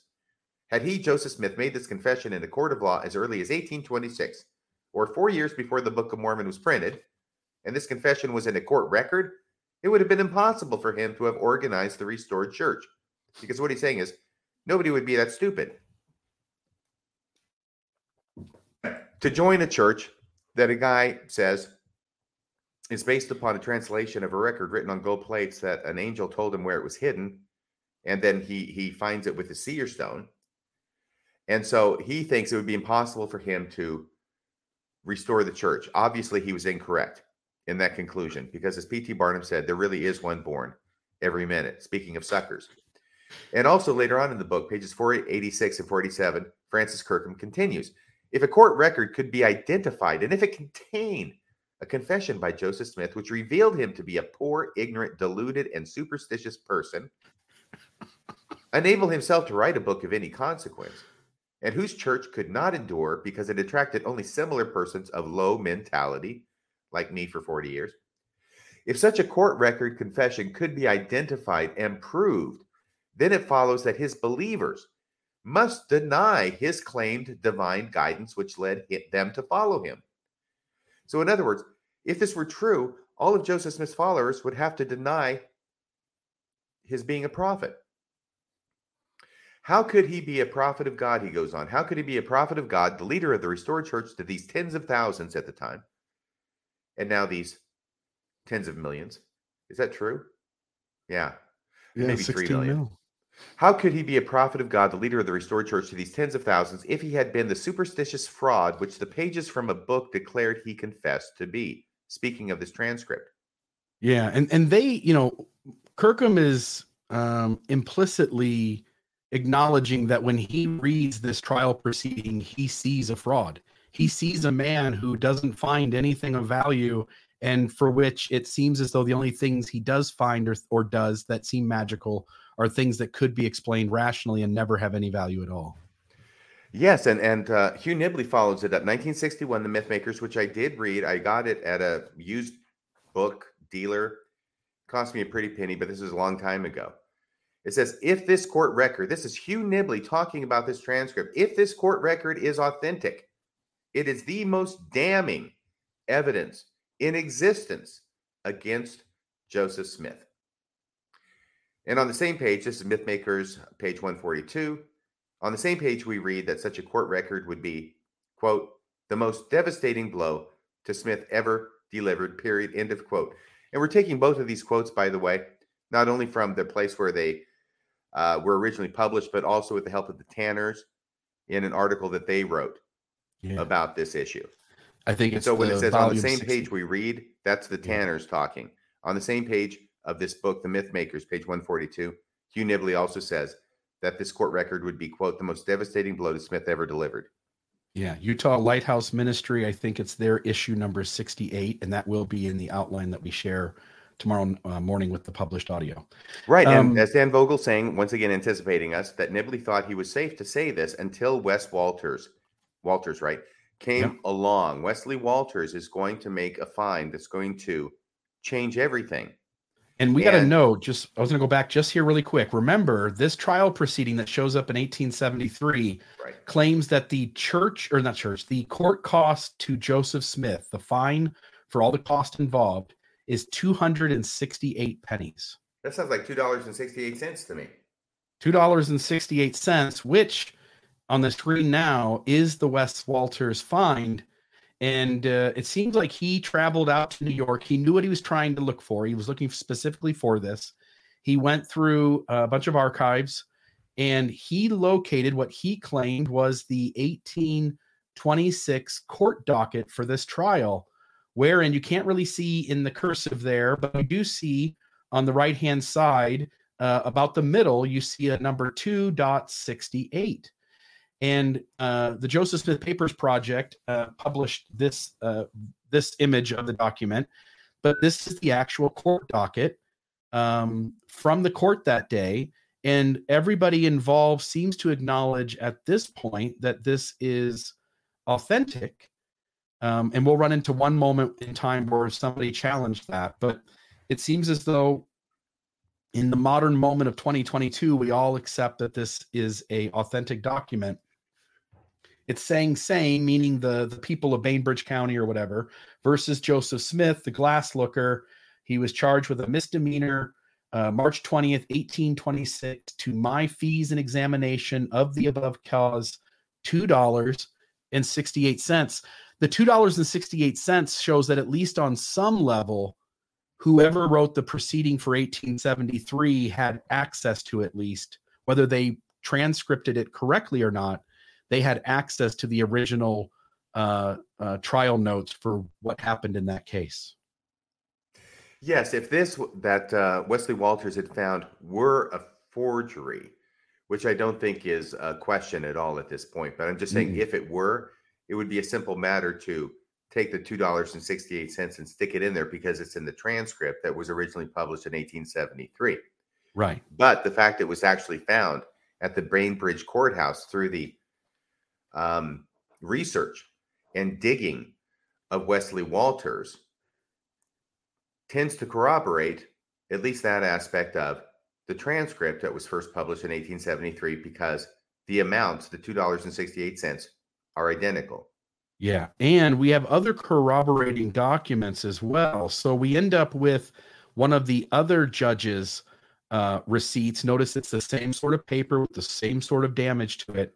This was located even later on. Um, and I believe this one in particular was located by a believing historical scholar. I forget the name, but I believe it was a, a, faithful historical scholar who located it. Um, again, notifying justices, serving warrant on Joseph Smith and travels. We already know there's no ifs, ands, or buts at this point. That case occurred. And if there was any doubt about Wesley Walters' document that he found, this secondary document uh, corroborates that. Um, and then you also, oh, I guess we'll skip that for a moment. And by the way, it also- corroborates it in the amount of money that's charged for certain services at the time and in that court, correct? Yeah, there was a third document too, which was another. Um, um, that's okay. I'm gonna I'm gonna keep it there, maybe. Um, there was another document that was another judge's fees for the day as well, but I don't think that one had specifically Joseph Smith in it. But we have enough at this point with this document, the Wesley Walters find of of that, and the 1873 telling of the court proceedings that we're pretty confident at this point that the person who wrote the transcript down got the majority of what they're saying correct, although there is some question about how this case concludes. Um, Oliver Cowdery, for instance, notes that Joseph Smith was acquitted in this particular trial. Um, and I know the church likes to play up on that as well as apologist. The document itself says that he was charged and convicted essentially, and that was his fine but that doesn't really seem to hold water either. And you'll notice on this screen right now, on the right hand side is a letter by W.W. Phelps between W.W. Phelps and Oliver Cowdery, where Cowdery relates to Phelps on the private character of our brother. I need add nothing further at present, previous to this obtaining the records of the Nephites, only that while in this country, some very officious persons complained of him as a disorderly person and brought him before the authorities of the county, but there being no cause of action, he was honorably acquitted. I just want to note Oliver Cowdery hadn't even met Joseph Smith yet in 1826. Right, not till 1826. 1830. Yep, 1829, 1830, about three, three and a half years later. I'm sorry. Mhm. And um, Cowdery was there. Joseph is arrested and charged uh, and goes to court in two other instances in 1830. And Cowdery is at the very first trial in 1830 of Joseph Smith. And in that trial, he was acquitted. And so I simply want to note that there's a high likelihood, I think, that Oliver Cowdery is misremembering which trial they're asking about. And he wouldn't know anything about the 1826 trial unless Joseph Smith told him. And whatever Joseph Smith did that the court allowed him to get away without going to the full extent of what a conviction would mean, Joseph could have easily told his friends and close associates that he was acquitted when maybe that's not exactly what happened. Yeah. It would seem as though Oliver Cowdery is misremembering the wrong trial.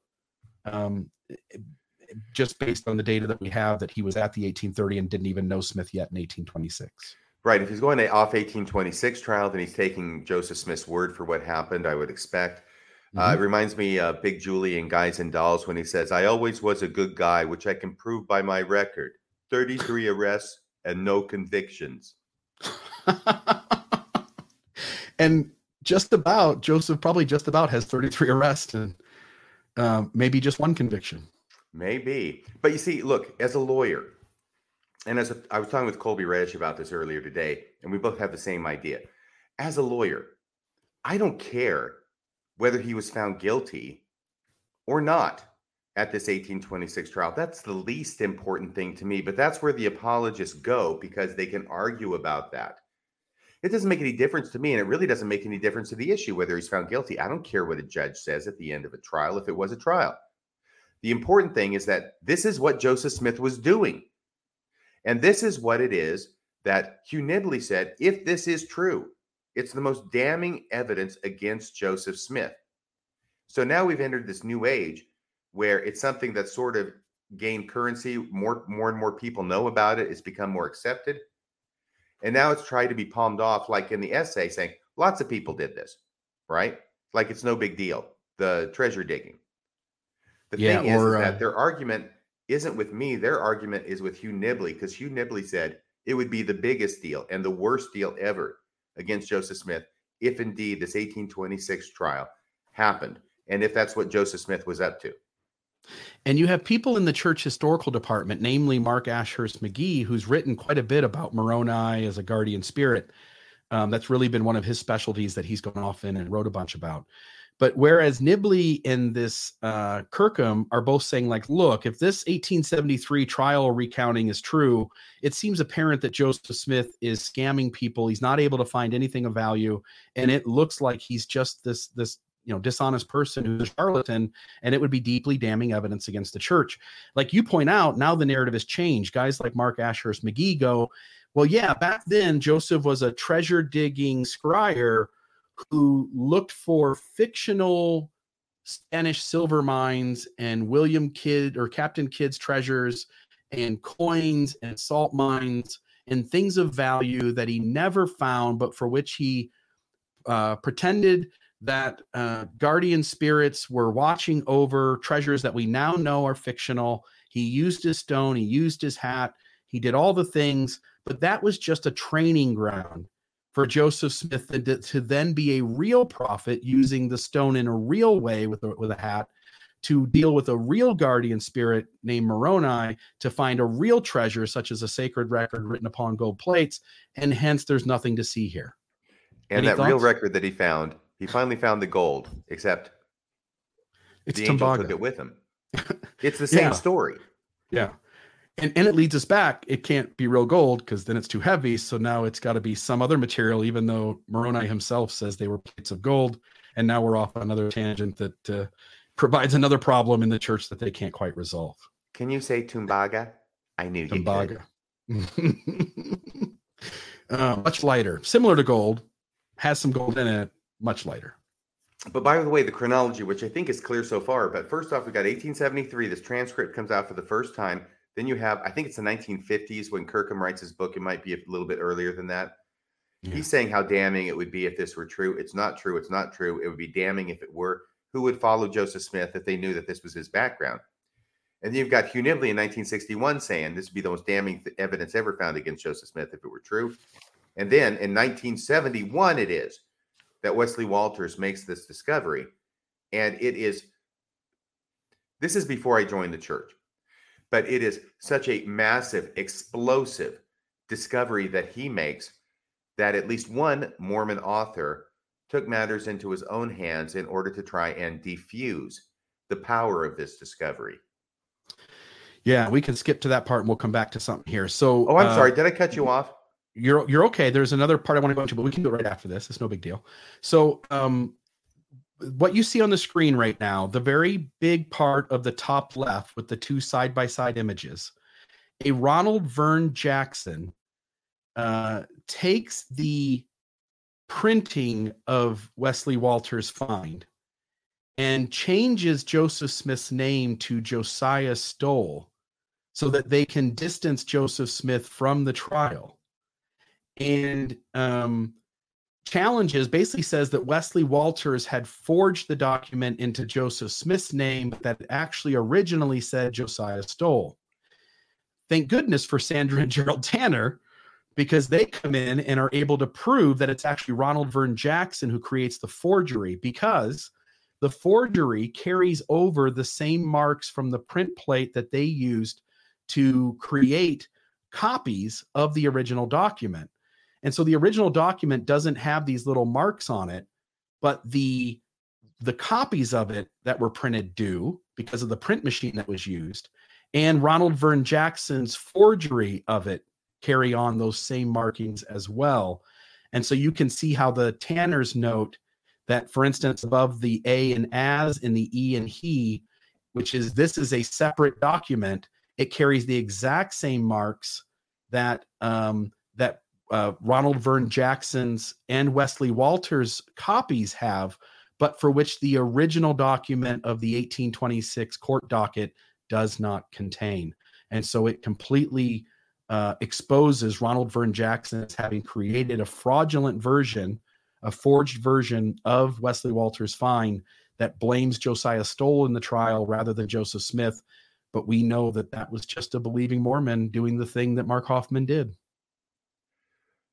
Yeah, yeah. By the way, just in case this isn't clear enough for people who are going to listen to this on Please. audio, it's amazing because what it is is one little part of the document that Wesley Walters found that says same versus Joseph Smith, the glass looker, March 20th, 1826, right? And he takes that Joseph Smith, whites out everything except the J and the S in the name, and then writes in Josiah Stowell. The reason we know he did it is because he actually used, let me back up a second. Wesley Walters finds this, gets a copy to the Tanners. They're going to mass produce this on their mimeograph or whatever it is they're using back in 1971 to churn these out. And their mimeograph has a defect in it. In fact, two defects that replicate themselves on every freaking page of everything they turn out. And it's these two little marks. So then, what this, uh, I don't know, rocket scientist Ronald Jackson does is he takes one of the copies that the Tanners have mass produced, whites it out, copies it again, and says, Hey, guess who's a forger? Well, it's Wesley Walters. Unfortunately, he left on the thing that he whited out and copied, he left those two telltale marks that show that it was from the Tanner's copy originally. It's conclusive. Ronald Vern Jackson committed a forgery in order to defend Joseph Smith and defame Wesley Walters. Now, the important question here is why would Ronald Vern Jackson see the need to do this?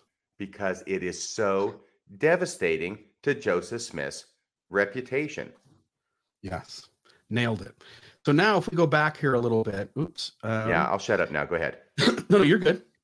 So in the 1830 trial, here's how Josiah Stowell knows that Joseph Smith is a is a real seer. Do you want to play the part of Josiah Stowell? Uh, yes, because I have very short answers. Okay, here we go. Did Smith ever tell you there was money hid in a certain glass which he mentioned? Yes. Did he tell you you could find it by digging? Yes. Did you dig? Yes. Did you find any money? No. Did he not lie to you then and deceive you? No. The money was there, but we did not get quite to it. How do you know it was there? Smith said it was. Isn't this the perfect example of circular reasoning? Oh, yeah, absolutely.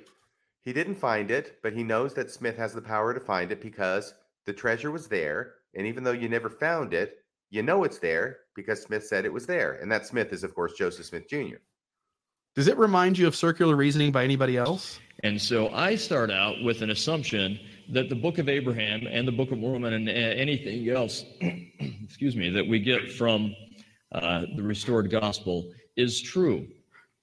Therefore, any evidence I find, I will try and fit into that paradigm. I don't feel that I need to defend that paradigm. I feel that I want to understand the evidence that I find within that paradigm because to me it's a given that it's true. There are others who will assume that it's not true. And on these points, we'll just have to agree to disagree, but we will understand one another better when we understand how our beginning assumptions uh, color the way we, we filter all of the evidence that we find. Give Brother Joseph a break. Okay, so um, you never yeah, I can't any understand why treasure. Kerry Muhlestein wasn't doesn't want to defend his paradigm. Doesn't Kerry Muhlestein come off as the very kind of guy that would have gone through all of these experiences and been certain that Joe Smith was a prophet in spite of nothing ever of value being found? Oh yeah, absolutely. I think his middle name is Josiah. It's Kerry Josiah Muhlestein. How do you know it was there? Because Smith said it was. then there are three other quotes I want to hit on really quick. The first 1830 trial It is reported and probably true that he commenced his juggling by stealing and hiding property belonging to his neighbors. And when inquiry was made, he would look in his stone, his gift and power, and tell where it was. So here's a suggestion that he was stealing and then hiding the things he stole and then helping people to find the thing that he stole and hid by using his proposed magic powers. Then the second 1830 trial that he had been acquainted with Smith, the prisoner, for several years. That prisoner pretended to look in a certain glass or stone and said he could tell where stolen goods were and could discover mines, excuse me, of gold, silver underground, though none was ever found, made some pretense at telling fortunes, but he, witness, never knew a prisoner's finding anything by his pretended art. And, And this then is this also one- the second trial in 1830. Yeah, the first one was from the first trial in 1830. This one's from the second trial in 1830. And then this last one is from the second trial in 1830. Harris Stowell says, I hid a bag of grain in his barn. He, he sorry, Harris hid a bag of grain in his barn, told Smith that he had lost a bag of grain and wished prisoner to find it. Prisoner looked in his glass in vain, for he could not find it. Prisoner, after using all his art for a number of days, offered to give the witness or Harris Stowell's brother 50 cents. So his brother told his his brother Harris Stowell. So the brother of Harris Stowell went back to Harris and said, "Hey, Joseph Smith just tried to pay me 50 cents to tell you where the grain bag was, tell him where the grain bag was that you hid." Um, and it says to find where the grain was and tell him, prisoner, unbeknownst to witness, so that Smith, the prisoner, might have the credit of finding the grain. It seems like Joseph was willing in this instance, if we were to believe this account, that he was going to bribe a family member of the item that he's looking for so that that person will tell him the needed information so he can pretend to be a seer and tell the original person where their st- where their item is at. Doesn't that seem doesn't that hurt the reputation of Joseph Smith?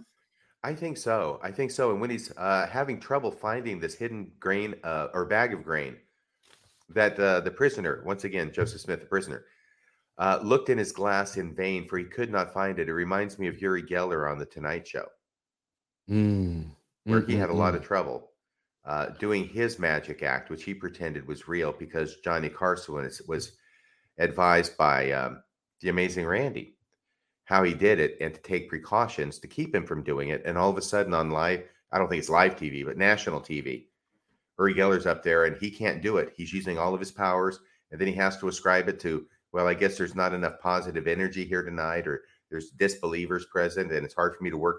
You know, there's a host, an, un, an unlimited number of excuses that you can come up with for why something isn't working if you're into this kind of thing.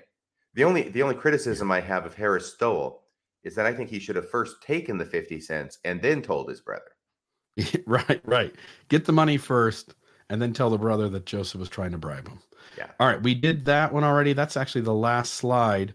Um, any thoughts here from you as we've kind of gone over this story quickly? We've got a few minutes left. I'm going to turn on the call studio as you're as you're sharing any comments that you might have.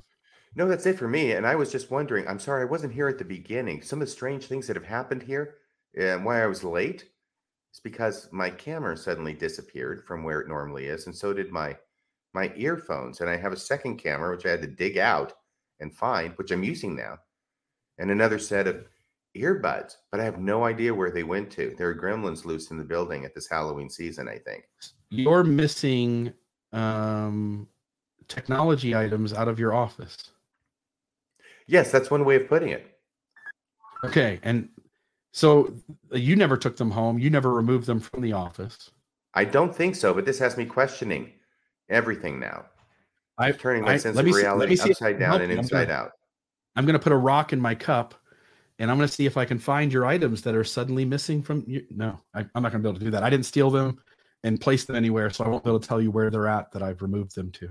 By the way, stealing stuff and then pretending to find it is a risky business because the obvious solution to the trick is you're the guy who stole it. By the way, I was Right. wondering, does Maven have anything she wants to add here? Yeah, maybe. Maven, Maven, Maven. It's like Bloody Mary. You say it three times and she appears in the mirror. Hello, yeah, I, I, I, she, well, yeah, I don't know if we want that up there quite yet, Maven, but I, no, I I, know wanted she- Maven. I don't Are know if she there, was Maven? wanting. Does she not want? Oh, she doesn't want to because she had surgery. Yeah. that's right. yeah, yeah, yeah, yeah. I'm So- sorry. No, no, no big deal.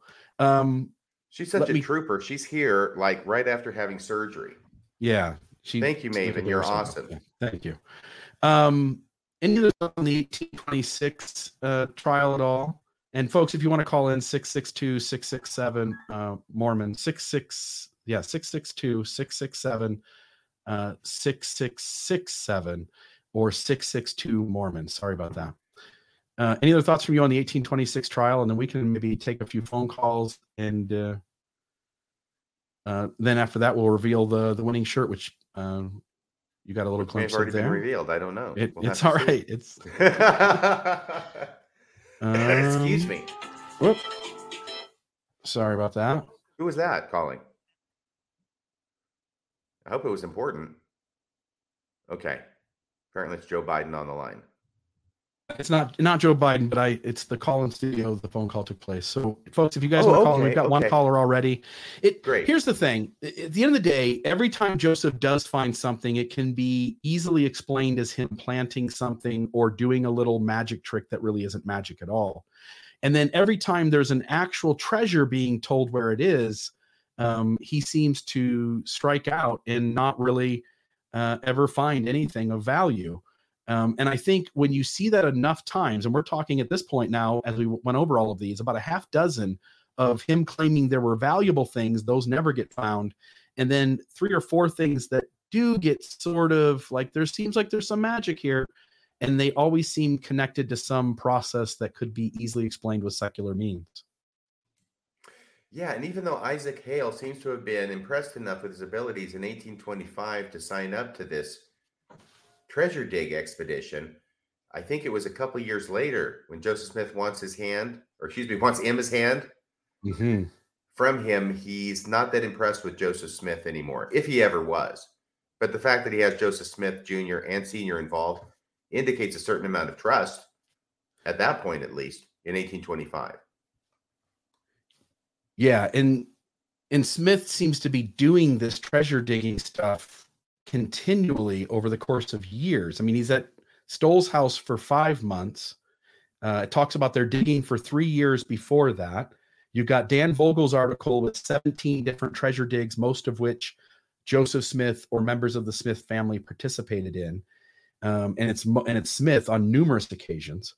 And it seems as though at the end of the day, if we really are going to be data based and rational thinkers, it comes down to the fact that Joseph has for years and years and years pretended to locate items of value which he never finds. And the only thing he ever does find uh, is seems to be using parlor tricks. Oop, you're muted.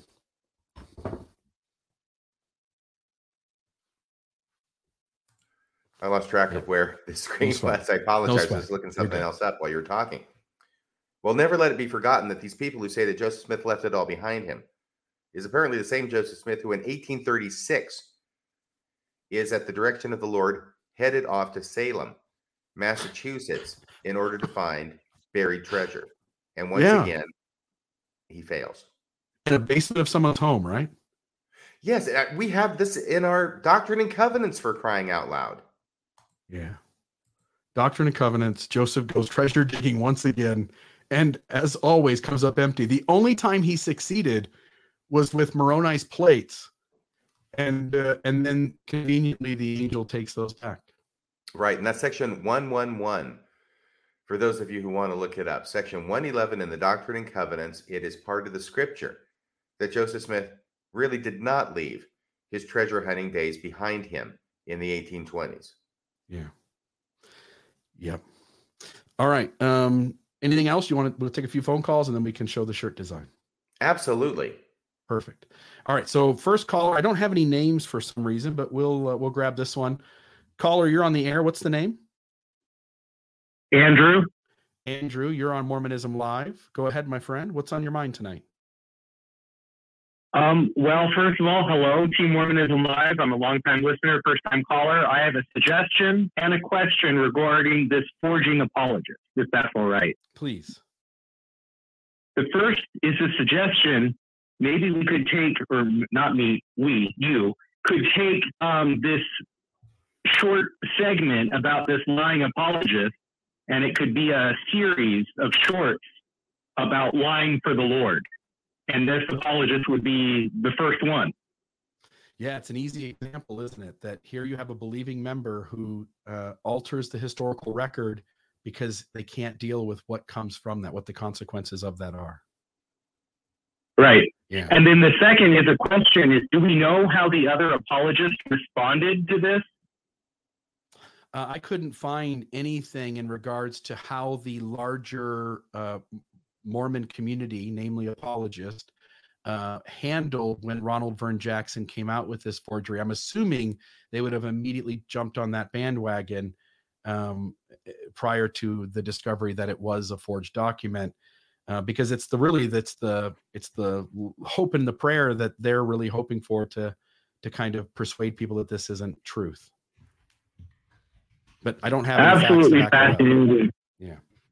Thank you so much for your efforts to bring truth to this problem. Yeah, no problem. You're welcome, my friend. Thanks for the call. Thank you. Okay, bye bye. Do you do you know anything about when that came out and any responses from inside the church or uh, nothing with Ronald Vern Jackson's forgery? No, I don't. Uh, I do know that he really trumpeted this. He didn't just Mhm. sort of change it and then not say a lot. The, the point of changing it was to influence the public discussion, to change the record, to make it more favorable to Joseph Smith, which he obviously did. And um, I expect that everybody was very, ha- once again, I, this is speculation on my part. I expect that all the apologists were very happy about it until and unless they found out that it was a forgery, which it clearly is. And then after they found out it was a forgery, they probably didn't come out and say, hey, it was a forgery. They probably just stopped talking about it altogether, which is kind of Yeah. the state of the thing, uh, state of things today. Yeah, totally. All right, second caller, uh, you're on the air. What's the name? Hello, Oh, this is Mo. Mo. How are you? Oh, good, What- good. Sorry. I, Great. Yeah. What's, what's on your my mind? question was uh, Was there anyone in the company of these digs?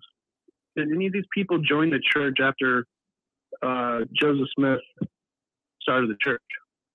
Josiah Yeah, stole it, I think, Mo. no? Yeah, we were debating this earlier in the week, Mo. I was actually not. I was I was thinking in my head that Josiah Stowell never joined the church, and RFM thought he had. And we looked it up. Josiah Stowell had, in fact, joined the church. Um, I'm, I don't know if it was 1830 or 1831, but it was early on, as soon as the church was organized, not too long after. Um, But then he left in 1833, apparently, didn't he, Bill? You found that? um, It was just a few years later, and he goes off somewhere else where there aren't Yep. any Mormons, and, he didn't and then he gather sort of disappears from history. Right. He doesn't gather with the Saints. He moves some distance away, uh, New Hampshire or something like that, and no longer is with the Saints. And we don't really know the story of why he separated from them. But for being as adamant that Joseph Smith's the prophet, you would think he would want to stay with the the believing collective of the Saints. And then I don't know. Obviously, uh, the Knight family is connected to Josiah Stowell, but not necessarily connected to these treasure digs. And we would note that the Knight family joined the church and were uh, often made up very important parts of early church history. So that there. Anything else, Mo? No, that just that popped into my head, and I um, just wondered, yeah, if there if there was any uh, info about that. But it, that's fascinating. Uh, And Isaac Yeah. Hales obviously didn't you join the much. church. Yeah, no problem. Have a great day, my friend. Hey Mo, I would say that either something catastrophic happened in Josiah Stowell's life that necessitated his move to go somewhere else, or he became less enamored with Joseph Smith's seership. Yeah. Yeah. All right. I'm gonna I'm gonna end the calls there. And I, I totally agree with you. Like again, whatever's going on, Josiah Stowell, it seems like there's some complication there because he does completely distance himself from the saints. Um if nothing else, uh any other thoughts here on this particular topic? Otherwise, we can certainly show it. Appreciate both phone calls, by the way. Really, really appreciate the comments. Anything else going on in your mind or anything else you're thinking about uh, in terms of this or anything else we need to talk about in today's episode? Yeah, I just want to say I think you've done a great job of finding a lot of resources on this. This is all Bill's research, finding all these things. It's an important story in LDS history, and it's one that is too frequently not talked about in certain circles or brushed under the rug with a very quick sentence, as in the Gospel Topics essay. It's very important that we know about this and what it is we can learn about it, and also the fact that two prominent LDS faithful scholars said that if it were true, this would be the most damning evidence against Joseph Smith. And, And, it turns out I out agree with them. They were right Yeah. then, they're right now. It is the most damning evidence against Joseph Smith. and he looks like a scam artist when you read these proceedings. I mean, he it comes across again. We can debate, I guess, whether the transcription is accurate, though it seems as though by the 268 price that it is. Um, it seems as though when you read these witness accounts, it really does make it look like these some of these folks were really gullible. They believed in Joseph Smith simply on his word and on some parlor tricks, and never ever saw anything of substance be found. Yeah, well, you know, it, the hardest people, the easiest people to fool are the ones who want to believe. It's like Ghostbusters, right? We're ready to believe you. Yeah. And so it's very easy to fool the credulous. And Yep. I've done it many times myself. And it's a lot of fun. Yeah, and- and we believed these um the the the way in which apologists attack this issue and try to simply say like we write it off joseph did find some things like there's evidence that in some of these instances joseph located uh, items for people um so it seems like mixed results. This could be a preparation for his later ascent into prophethood. Um but as a rational critical thinking human being who isn't um persuaded by my loyalty to the belief system or the church when i read this trial i just see i see a bunch of people being duped and and by a person who's duping them as a scam artist. Yeah, and what what better compliment can you get as a magician th- than to have the person that you have fooled standing up for you and saying there's no way you could have done it without magic. I've had that Yeah. experience. It's the, highest compliment a magician can receive. yeah there's no other way to explain it it had to be magic Obviously, if I can't figure out how you did it, it's got to be magic. Yeah. All right, let's show the shirt. So this, folks, we, we really appreciate everybody's participation. Um, I was going to pull up here really quick Google Forms, um, but it was it was a win significantly, um, but it was sort of close as well. Let me pull up, and I can actually put this on the screen so that folks can see it. Uh, Streamyard share, and so we got 175 responses and um 42.9% were for that one right there. And you and I and Maven all liked this one a lot as well. Yeah, I think we liked all of them, especially the ones that made it into the final stuff, as well as Mm-hmm. Yep. some that e- that didn't didn't even make it there. I apologize for my stuttering. I'm very nervous tonight, but this is a great one, and I've got to say that the is a close vote, even Yeah. among those three. This one wins it by a nose, and it's Yeah. fantastic. I really like it. 42.9, 39, uh 30, sorry, 36% and 21.1. And so all of those got a, a nice fair share, but this is this is our winner. And so uh I put up on the screen let me grab it again. Uh, Exmo Apparel. This is exmoshirts.com backslash collection backslash Mormon discussions. And folks, you can go to that site to see the merchandise for the umbrella. There's almost awakened stuff there, Radio Free Mormon, Mormonism Live, Mormon discussion, all the things that uh, all the the various brands that we do. Uh, a large chunk of them are represented there. And uh, folks, uh, you will see this logo on a T-shirt show up over the course of the next week. Um, the owner of uh, the site that we're working with uh, said that it should be up there shortly, and so it may even be up there now, but um, certainly before next week's show, we'll have the chance, and we'll mention it again next week.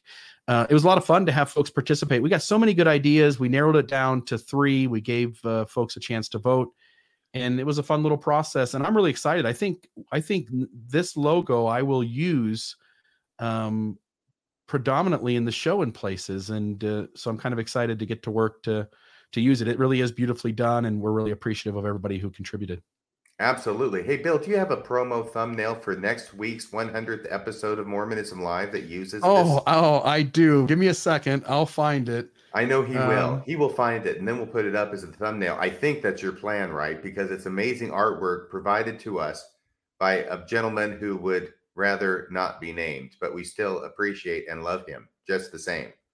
Look at that. Mormonism Live, 100th episode. And I'm and I've got the actual 100th fix. So when the actual image comes out, it'll be a little bit improved. But Mormonism Live, a 100th episode super show.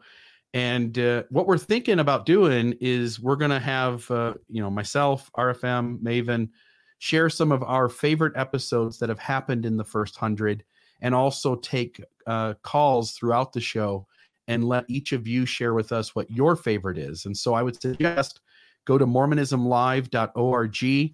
There's a button there that should say archive. You can go look at our first 99 episodes and uh, see which ones are your favorite. And uh, you know, come to next week's show willing to put your favorite down in the comments, or even if uh, you want, give us a call and we'll bring you on the show and let you talk about your favorite episode that we've done. Uh, I think it's going to be a ton of fun. Oh, and, and my wife, I, I started off, you know, you and I usually have this banter at the beginning Which I was And, absent uh, for tonight. which you were absent for. But I was going to tell you that my wife and I we went for the because we like bowling. We bowl quite a bit, and we've always just used the the stock bowling alley bar uh, bowling alley uh, bowling balls. And uh, just last week we got our own bowling balls, our own shoes, and we're really doing the nerd thing now, where we're bowling a couple times a week and really having a ton of fun. I'm not any good at it. I bowl like a 120 sometimes and sometimes less, but uh, I got my own ball and I'm excited. I don't know if you're a big bowler or not.